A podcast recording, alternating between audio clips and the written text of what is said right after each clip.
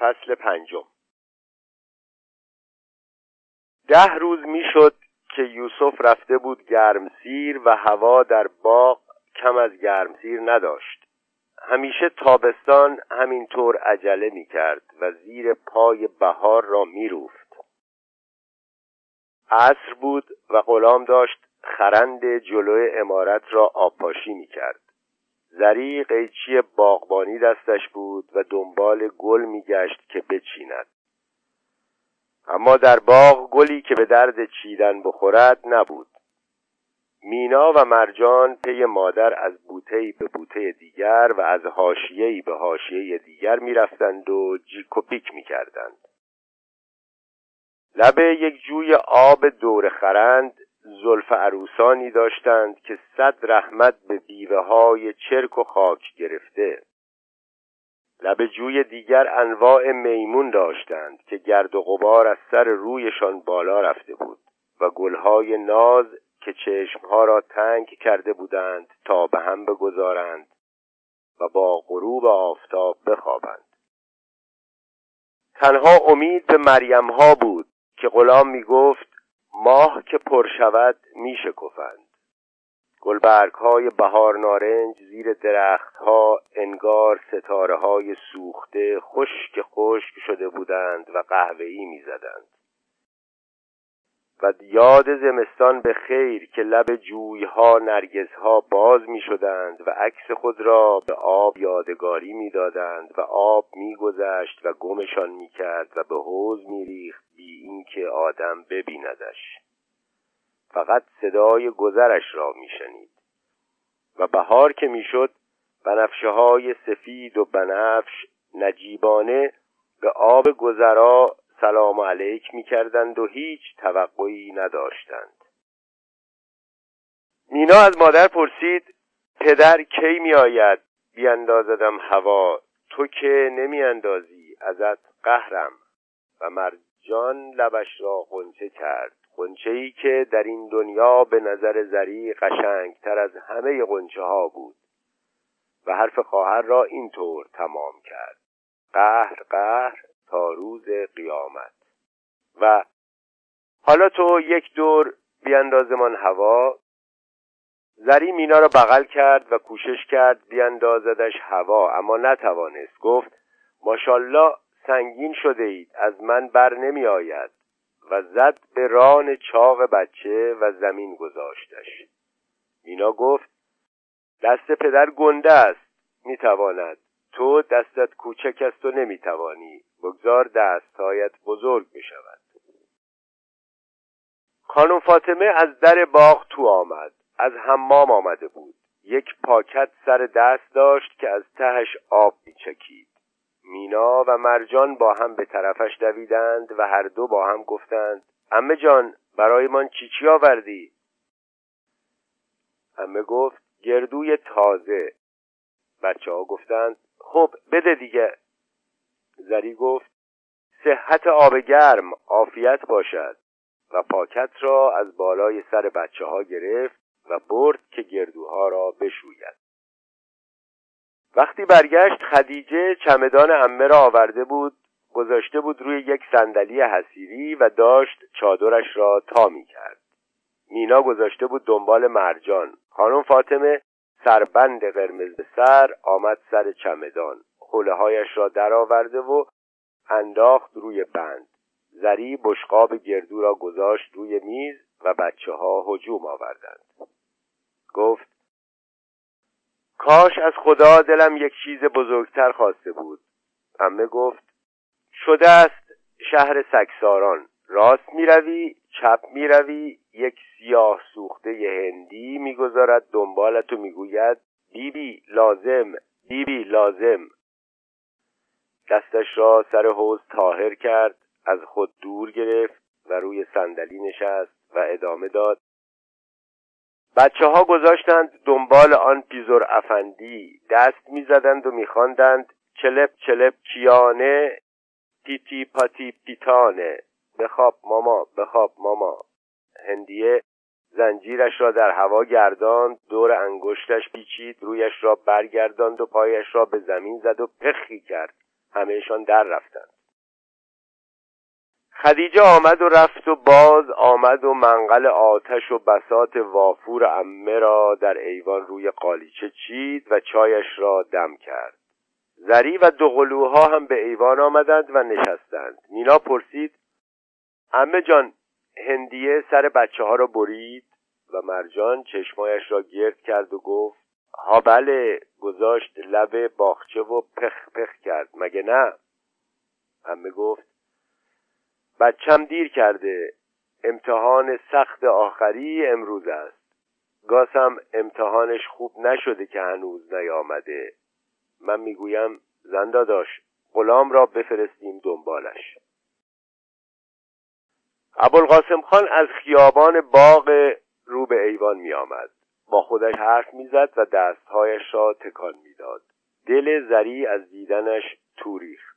این آخری ها هر وقت او را می دید انگار میر غضب خودش را دیده و چشمایش را که به هم می زد مثل اینکه قصد داشت تمام زندگی او را به هم بزند. آمد کنار ایوان.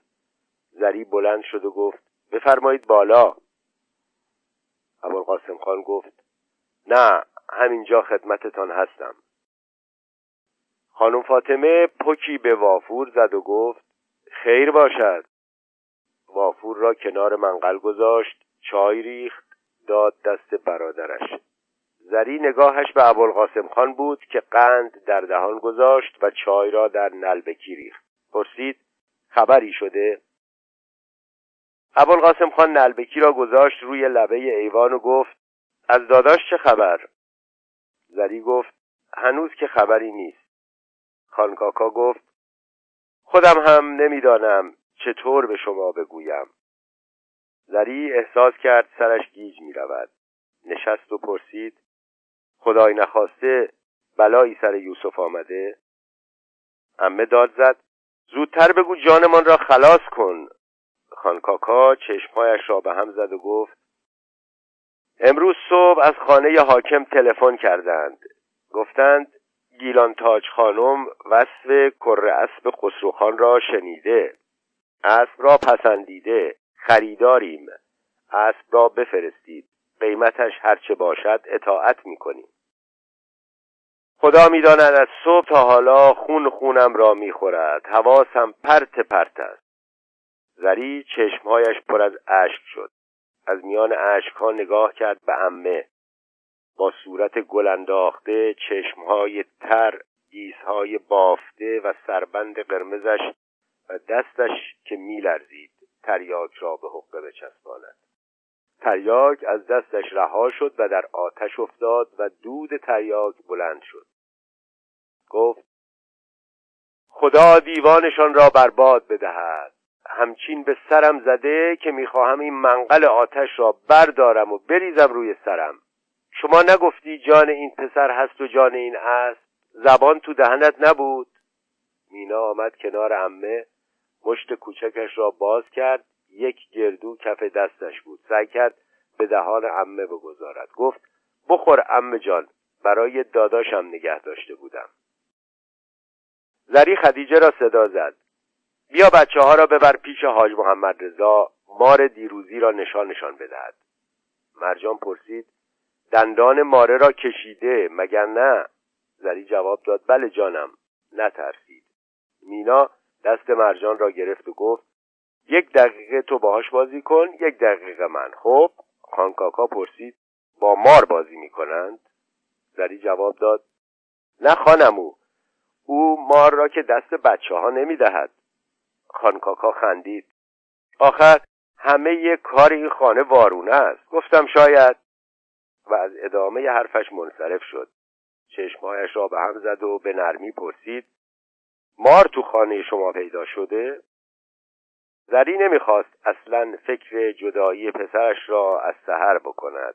درباره مار هرچه بیشتر حرف میزدند بهتر بود. بله، دیروز تو ایوان نشسته بودیم، یک مار ماده از طره ارسی افتاد کف خرند. غلام داشت آب میپاشید. با آب پاش زد تو سرش. مار بلند شد و با سر خورد زمین. باز بلند شد و غلام با بیل کشتش. گفت خانم، مار نر عاقبت به سراغ مادهش می آید. حاج محمد رضا را صدا کرد که نمد بست به دستش و رفت روی پشت بام، چالش را پیدا کرد و مار نر را گرفت. خانم فاطمه گفت از بس خشمم گرفت تریاک های نازنینم را ریختم تو آتش. خان کاکا برگشت سر مطلب اصلی. خیال نکنید میخواهم برادر زادم را اذیت کنم. هرمزم را کفن کردم، خاطر خسرو را خیلی میخواهم. به منشی حاکم پای تلفن گفتم این بچه به این اسب خیلی دل بسته. آنی ازش منفک نمی شود. من حاضرم بروم ده و بهترین اسبهای خودم را برای دختر حاکم، اسمش یادم رفت، گیلان تاج، مازندران تاج، نمیدانم چه کوفت و زهر مار تاجی بیاورم. گفت والا گیلان تاج خانم تب مهرقه گرفته بوده، تازه حالش خوب شده، بهانه اسب برادرزاده شما را گرفته. خانم فاطمه بستی چسباند و پکی به وافور زد و پرسید نگفتی پدرش رفته گرم سیر، صبر کنید تا هفته دیگر خودش بیاید، از او اجازه بگیری؟ نمیدانستی که زن داداشم بی اجازه یوسف آب نمیخورد؟ خان کاکا گفت خدا شاهد است که گفتم. منشی حاکم گفت زن برادرتان یک اسب بیقابلیت را از شما دریغ میکند، پولش را میدهند، مفت که نمیخواهند آقا جان. اما خانم وافور را رها کرد، دو تا چای ریخت، یکی را گذاشت جلوی زری و یکی هم برای خودش. گفت میدانم همه آتش ها از گور خودت بلند می شود. برای وکیل شدن حاضر به هر کاری هستی. آن عایشه از کجا می دانست که خسرو اسب دارد؟ خودت بریده ای و خودت هم دوخته ای، حالا هم توش درمانده ای.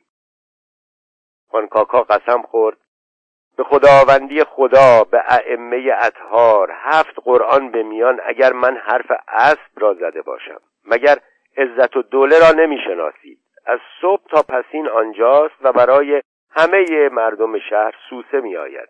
شده یک پا کارچاخ کن. من میخواستم محل نگذارم. همین الان خود حاکم تلفن کرد و پرسید اسب چطور شد؟ گفتم حضرت والا اخوی گرم سیر است. گفته ای بابا، سبیه تازه از ناخوشی پا شده، چند روزی اسب را بفرستید، از چشمش که افتاد پس می دهیم. زری اندیشید که ممکن است راست بگوید. به خانم فاطمه نگاه کرد که با انبر خاکسترها را دور آتش جمع می کرد و اشک در چشمش بود. گفت شده است شهر سکساران. من که می گذارم از این ولایت می روم. می روم مثل مرحوم بیبیم کربلا مجاور می شوم. خان کاکا خشمگین داد زد با چه پاسپورتی، با چه جواز خروجی؟ بی خود نگفتند که زنها ناقص العقلند، آن هم زمان جنگ. خیال کردی به این آسانی می شود رفت؟ و رو به زری ادامه داد فردا صبح می فرستند دنبال سهر. زری گفت یک قدم که برداشتی باید قدمهای دیگر را هم برداری. تقصیر بی ارزگی خودم است، اما این بار جلوشان می ایستم. و ناگهان احساس کرد که انگار ستاره‌ای در روحش جرقه زد. ادامه داد خودم میروم پیش حاکم، به او میگویم آخر هر چیزی حدی دارد، فقط دختر تو میتواند بهانه اسب بگیرد. هیچ چیز قشنگ به هیچ کس در این شهر نمیتوانید ببینید. مال خودم، مال خودم، مال همه، هم مال خودم. خان کاکا حیرت زده به او نگاه کرد. زنده داشت چشمم روشن، تو هم که حرفهای یوسف را میزنی. زری گفت اگر لااقل هزار نفر مثل یوسف حرف بزنند، همه حساب کار خودشان را می کنند. مردها باید بایستند و اگر مردها رفته بودند گرم سیر، زنهایشان. وقتی عده زیادی زنش داشتند و سرشان به تنشان ارزید، عاقبت موقعش می رسد. خان کاکا سرش را در هر دو دست گرفت و نالید به خدا عقل از سر همه تان پریده. آن یکی میگوید میگذارم میروم، این یکی میگوید باید بایستم. ببین مرا در چه هچلی میاندازند، آن هم برای یک اسب بیقابلیت. خسرو با سهر از در طویله بیرون آمد. کی آمده بود که زری ندیده بودش. سهر را در باغ رها کرد و رو به ایوان آمد. نگاهش از عمو به مادر و از مادر به عمه سیر کرد. هر سه بق کرده بودند. پرسید چه شده؟ خان کاکا خندید و چشمایش را به هم زد و گفت میخواهم بروم شکار، تو را هم میبرم. به حرف زنها گوش نکن، همشان ترسو هستند. عمه پرسید امتحانت چطور شد؟ خسرو گفت خوب شدم به جان، به نظرم یک جفت بیست گرفتم. و رو به عمو گفت با سحر بیایم؟ خان کاکا گفت نه عزیزم، راه دور می رویم. سرجنت زینگر هم هست، میخواهم نشانشان بدهم که تو و هرمز برای خودتان مردی شده اید. همه جور اسب را سوار می شوید، خوب تیر می اندازید. زری دخالت کرد خانمو نمی شود، موقع امتحانات است. خسرو حیرت زده جواب داد مادر، خودت می دانی که امتحاناتم امروز تمام شد، خواهش می کنم بگذار بروم. و باز به عمو گفت اما اگر می شد سحر را هم بیاورم. خان کاکا گفت زن داداش اجازه بده بیاید دنیا را ببیند، مرد بشود، نترس، نمیگذارم یک مو از سرش کم بشود. خانم فاطمه سر به زیر انداخته بود و متفکر می نمود. کلام برادر را برید. خان کاکا، مردی که تو میخواهی از او بسازی با آنچه که پدرش میخواهد زمین تا آسمان فرق دارد. بچه را به حال خود بگذار. آنقدر دروغ و دونگ. خسرو التماس کرد عمه جان، مادر بگذارید بروم، من دیگر بزرگ شدم. خان کاکا شادمان گفت برو عزیزم، تهیه سفر را ببین. تفنگ برنو خودم را میدهم به تو اگر برایت سنگین نباشد. خسرو گفت خودم تفنگ دارم و رفت. خان کاکا به دلسوزی گفت شما خیال میکنید میشود با حاکم در انداخت. با حرفایی که یوسف میزند و با کارهایی که اخیراً کرده جان خودش را به خطر میاندازد.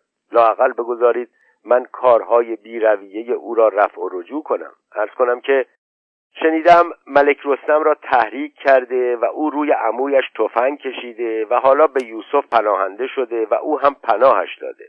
شنیدم با دست خودش به سی خانوار ایل آزوغه داده، با همان ملک رستم احمق‌تر از خودش و مجید هپلو هپو دست به یکی کردند و دارند برای این سی خانوار خانه می سازند و بدراهشان می کنند. با خارخسک خارخانه درست می کنند. با لوله کشی آب از روی سقف دمادم آب چک چک روی دیوارها می چکد و آقا توش نشسته کیف می کند و کرکری می خواند. خب آدم عاقل، ایلیاس آزوغه میخواهد چه کند؟ خارخانه میخواهند چه برای چه؟ تا دنیا دنیا بوده، برای آنها بلوط و بادام کوهی و بنه کافی بوده. خانه به چه دردشان میخورد؟ همان سیاه چادرها هم از سرشان زیاد است. اینها یاغی دولتند. همین چند روز پیش یک هنگ ژاندارمری را در تنگ تکاب خلع سلاح کردند. با آدمهای خیالباف مثل خودش هم قسم شده که آذوقه شهر را در دست بگیرد. چه عیب دارد رشوه‌ای به حاکم بدهیم و او را نسبت به یوسف خوشبین کنیم. گفتم با حاکم نمی شود در انداخت. اینجا یه توضیح داده در مورد لغت خارخانه. در پانویس اتاقی است که بومیان در گرم سیر در محلی که بادگیر باشد تعبیه می کنند. دیوارها و سقف اتاق از خار شتر به هم چیده و کوبیده شده است. با وسایلی سقف و دیوارها را همواره مرطوب نگه می‌دارند و بنابراین داخل اتاق بسیار خنک می‌شود. ادامه متن. زری اندوهگین گفت با حاکم که نمی‌شود، با سرجنت زینگر هم که نمی‌شود. هر دوشان برادرخوانده همدیگرند. شهر شده محله مردستان. خان کاکا کلامش را برید. لا اله الا الله. باز هم حرف‌های یوسف. زنده داشت جر و بحث نکن. اختیار یک کره اسب بیقابلیت برادرم را ندارم. اما به روح حاج آقایم قسم نمیگذارم خسرو قصه بخورد. میبرمش شکار. دو سه روز در ده نگهش می‌دارم. هر کدام از کره‌های مرا پسندید به او می‌دهم.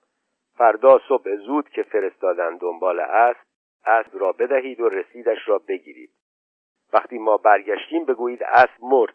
تنها راه حلش همین است. در ده من به گوش خسرو می‌خوانم که اسب خودت بیمار است، که آدم نباید در این دنیا خودش را به چیزی دل بسته کند تا وقتی از دستش رفت قصه بخورد. عمه سرش را بلند کرد و گفت: تو که لالایی بلدی، چرا خودت خوابت نمیبرد؟ خدیجه آمد و بساط وافور را جمع کرد. زری پرسید: کو بچه ها؟ خدیجه گفت: با غلام ایستادند تماشای چند تا زن و مرد ایلیاتی که دارند میزنند و میرقصند. آنقدر شندره هستند که صد من ارزن رویشان بریزی یکیش به زمین نمیرسد. مفلوک ها. خان کاکا خندید و گفت: بار خدایا، چرا همه اهل این خانه دلشان به حال ایلیات و رعیت و طبخکش ها می سوزد؟ زری گفت: خدیجه، یک قلیان تر و تمیز چاق کن بیار. خسرو به ایوان آمد و گفت: مادر، کلید گنجه را بده، تفنگم را بردارم. و بعد: شلوار شکارم را ندیدی؟ هرچه می گردم پیدا نمی کنم. خان کاکا گفت: بی شلوار بیا جانم، آنجا تا بخواهی شلوار شکار داریم. زری احساس کرد گلویش می سوزد. دست کلید را از جیب لباس خانهش در آورد و گذاشت روی قالی. خسرو که رفت به گریه افتاد. اندیشید: اینطور دست و پای آدم را در برابر حوادث تو پوست گردو می کنند. خودشان می برند و می دوزند و قول و قرار می گذارند. اما هنوز وقت باقی بود. صبح که می شد و فرستاده حاکم که می آمد، می شد سحر را نداد. می شد به فرستاده حاکم گفت: سحر مرد، خلاص. خان کاکا گفت: زن داداش، خدا را شاهد می گیرم که نمی توانم اشک تو را ببینم. و کلامش را برید، چرا که خسرو با لباس سفر و تفنگ به دوش و خرجین به دست به ایوان آمد و گفت: من حاضرم. زری سرش را پایین انداخت و اشکها را فرو خورد.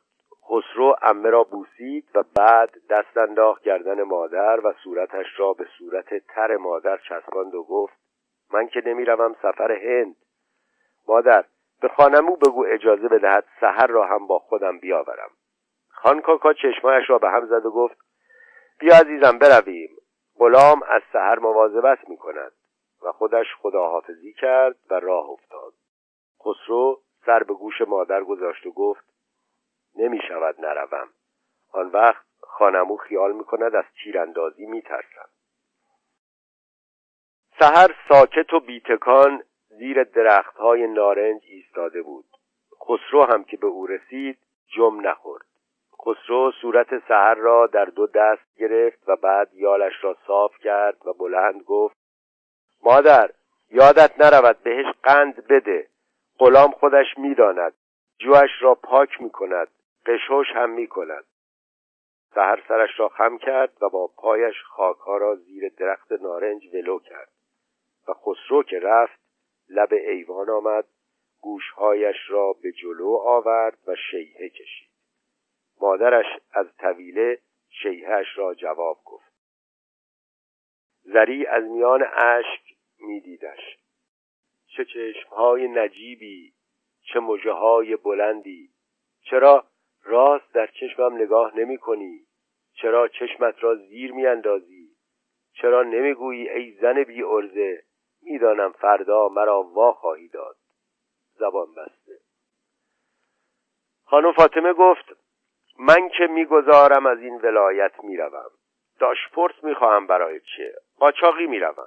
پولهایم را دینار طلا می‌خرم، می‌دوزم لای آستر کتم، یک چمدان بر می‌دارم، خودم را می‌رسانم اهواز، دیگر کاری ندارد. می‌اندازم تو نخلستان، عرب‌ها را می‌بینم، یکی یک دینار طلا می‌گذارم کف دستشان، سوار قایقم می‌کنند و از شط عبور می‌دهند. آن وقت خلاص می‌شوم. نه زور می‌گویم و نه زور می‌شنوم. مملکت من هم نیست که دلم مدام ریش ریش بشود. و با مشت به سینه زد و گفت: یا امام حسین، خودت این بنده بیکست را طلب کن.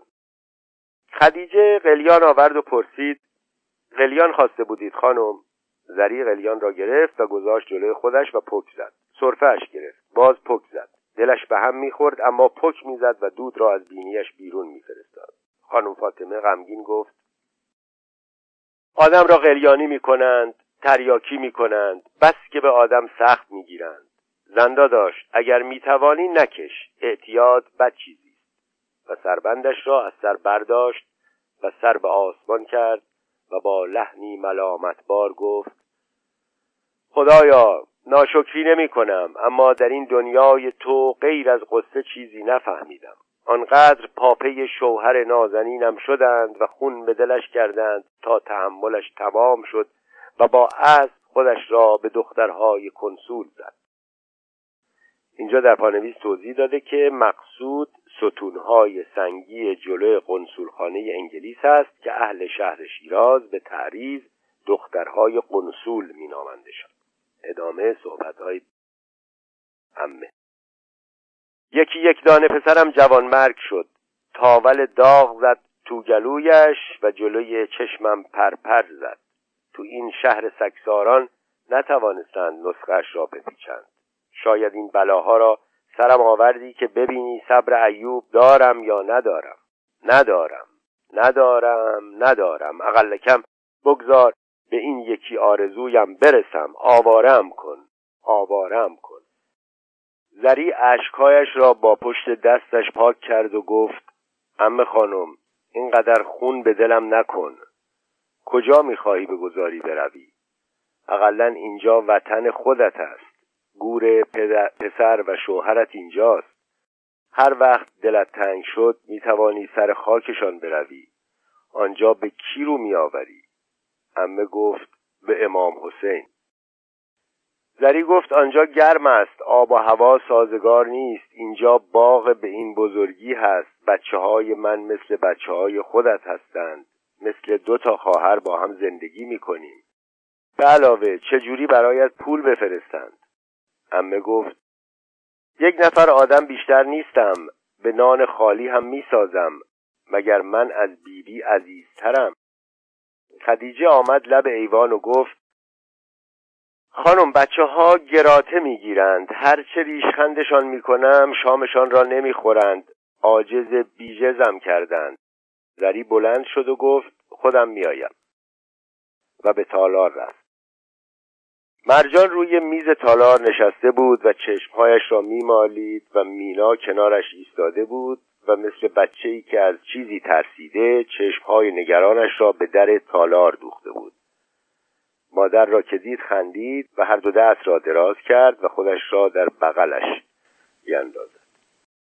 زری کنارشان نشست و قاشق را پر کرد و خواست به دهان مینا بگذارد که مینا قاشق را عقب زد. به مرجان هم که داد نخورد و داد زد: شیر برنج نمیخوام. زری پرسید: چرا؟ مرجان داد زد: دوست ندارم. زری گفت: خیلی خوب، پس نان خالی بخور. مرجان گفت: اون بچه که سنگ انداخت گفت نان بده، گفت برو میوه از درخت بده. و چشمهایش را مالید. زری پرسید: کدام بچه؟ مرجان گفت: همان بچه که کفش نداشت، همان که مامانش رقصید. بابایش نشست و گفت: اوخ. پایش اوخ شده بود. زری گفت: ببین، آن بچه بیچاره نان نداشته بخورد، حالا تو شیر برنج و عسل نمیخوری. مرجان گفت: غلام گرفت زدش. جان زری را به لب آوردند تا چند قاشق خوردند. وقتی میبرد که به خواباندشان، عمه را دید که از جایش جم نخورده، همچنان کنار منقل آتش نشسته است. بچه ها تقلا می کردند و نمی خوابیدند. معلوم بود هیجانی که عصر خان کاکا به خانه آنها آورده بود در بچه ها هم اثر گذاشته. گفت: اگر چشمهایتان را روی هم بگذارید برایتان قصه می گویم. مینا گفت: من می ترسم. ندانست چرا یادش افتاد به مکماهون و قصه‌ای که او برای مینا و مرجان نوشته بود. آن شب عروسی دختر حاکم سر شام که رسیدند، مکماهون با وجود اینکه از مستی سر از پا نمی شناخت، برای زری بشقاب و کارد و چنگال دست و پا کرد. چقدر شلوغ بود و چقدر همه هول می زدند. هیچ کس میز شام را رها نمی کرد و به دیر آمده ها جا و فرصت نمی داد. آنها که قحطی زده نبودند، اما انگار از قحطی در آمده بودند. آنها بچه های پابرهنه‌ای نداشتند که نان خالی طلب کنند و برای نان خالی سنگ به پای بچه هایی بیاندازند که شیر برنج و عسل دوست ندارند. زری برای تشکر هم که شده به مکماهون گفت: از قصه تان لذت بردم. مکماهون خندید، با وجود اینکه از چشمهایش بیش از خطی نمانده بود. گفت: درست و راستش میکنم و میفرستم برای یک ناشر کتابهای کودکان. بعد حاکم آمد و مکماهون را سر میز دست نخورده‌ای دعوت کرد که مخصوص خارجی‌ها چیده بودند و از خوک بریان درسته حرف زد. اما مکماهون وسوسه نشد و گفت که ترجیح می‌دهد کنار زن دوستش بماند. زری باز تشکر کرد و گفت: امیدوارم موفق بشوید آن طیاره پر از اسباب بازی را بسازید. مکماهون آهی کشید و گفت: کی طیاره خواهد ساخت که برای مردهای غمگین تسلا بریزد؟ متاسفم که متاسفم که یوسف با یک بشقاب پر شیرین پلو آمد به طرفشان و گفت: برای هر سه تا مان. مکماهون رو به زری ادامه داد: خوب که فکرش را می کنم می بینم همه ما در تمام عمرمان بچه هایی هستیم که به اسباب بازی هایمان دلخوش کردیم و وای به روزی که دلخوشی هامان را از ما بگیرند یا نمیگذارند به دلخوشی هامان برسیم. بچه هامان، مادر هامان، فلسفه مان، مذهب مان. یوسف خندید و گفت: حالا یک لقمه بخور. من هیچ سیاه مستی را ندیدم که اینطور هوشیار فلسفه ببافد. مکماهون گفت: باور کن از گلویم پایین نمی رود. یک کبریت بکشی گر می گیرم. مرجان رشته خیالاتش را برید و پا شد در رخت خواب نشست و گفت: می ترسم مار. زری به صرافت افتاد و گفت: بگیر بخواب عزیزم. مار کجا بود؟ مار تو جعبه زرد حاج محمد رضا، دندانش را هم کشیده، در جعبه را هم قفل کرده. و شروع کرد به قصه گویی. یکی بود، یکی نبود. یک مردی بود که یک طیاره‌ای ساخته بود. به چه بزرگی!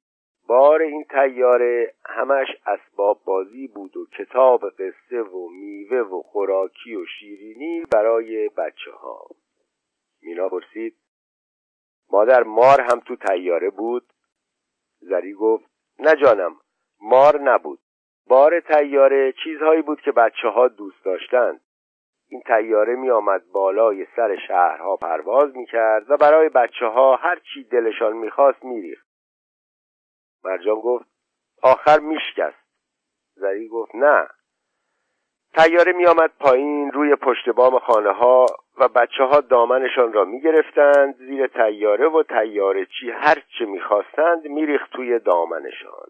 مرجان پرسید: به داداش نمی داد؟ او که دامن ندارد. زری گفت: چرا؟ به پسرها هم که دامن نداشتن می داد. گاهی طیاره را رو پشت بام نگه می داشت. و مرجان پرسید: به آن بچی که سنگ زد هم میداد؟ زری گفت: البته. مرجان گفت: خب. و زری ادامه داد: جانم برایتان بگوید طیاره را روی پشت بام ها نگه می داشت و بچه های خوب را سوار می کرد و می برد تو آسمان. از پهلوی ستاره ها می گذشتند، از نزدیک ماه می گذشتند. همچین نزدیک ماه و ستاره ها بودند که اگر دست دراز می کردند می توانستند ستاره ها را جمع کنند، بریزند توی دامنشان. مرجان باز به صدا در آمد: بهش بگو طیاره‌اش را بیاورد رو پشت بام ما، سهر را بدهد دست داداش. خب؟ زری گفت: چشم، حالا بخوابید. و اندیشید: دیگر بزرگ شده اید. بچه وقتی خاطره پیدا کرد و توانست گذشته را به یاد بیاورد دیگر بچه نیست. هرچند این گذشته فقط چند ساعت بیش نباشد. بچه‌ها که خوابیدند به ایوان رفت. عمه خانم دست به زیر چانه همچنان نشسته بود و به منقل بی آتش جلوش خیره شده بود. زری پرسید: هنوز در فکر سفر هستید؟ عمه خانم سرش را بلند کرد و زری از چشمهای پر اشکش جا خورد. مژه زد و اشکها فرو ریخت و جواب داد: بله خواهر، دل من تنگ است، عالمی که تنگ نیست. حالا که این دنیا نشد، اقل کم تهیه آخرتم را ببینم. اگر کسی مجاور چنان امامی بشود، شب اول قبر نکیر و منکر به بالینش نمی آید. سوال و جواب هم ندارد. وقت مردن اول حضرت امیر و بعد امام حسین به بالینش می آیند و اگر زن باشد حضرت فاطمه. دست در دست این مطهران پیش خدا می رود. زری گفت: عجیب است. خان کاکا با پیغامی که آورد چطور همه من را آشفته کرد، حتی بچه ها را. آنها دیروز مار حاج محمد رضا را دیده بودند و نترسیده بودند، اما امشب میترسیدند و خوابشان نمی برد. عمه گفت: راست میگویی، مدتها بود یاد مرده های ناکامم را نمی کردم. امشب همهشان از پیش چشمم گذشتند. زری گفت: چندین و چند سال از عروس شما هستم، اما هرگز نشنیدم اشاره‌ای به بچه یا شوهر ناکامتان بکنید. امشب. عمه گفت: همیشه دردم را برای خودم نگه داشتم، هیچ وقت به کسی نگفتم چه کشیدم. زری نشست، دست عمه را در دست گرفت و گفت: ولی خودتان همیشه میگفتید اگر آدم درد دل کند قصه‌اش کم میشود. میگفتید علی سر را در چاه میکرد و قصه هایش را به دست آبی میداد که نمیدید.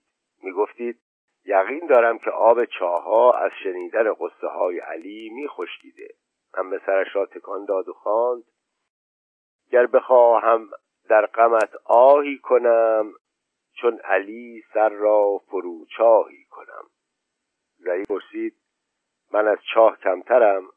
عمه گفت: ولی تو جوانی، نمی‌خواهم آب و تاب جوانیت بخشکد. زری گفت: من هم به اندازی خودم قصه داشتم. و عمه گفت: میدانم. و شروع کرد. خودش شروع کرد به گفتن آنچه در دل داشت، درد دلهایی که تا آن شب زری هرگز از زبان او نشنیده بود.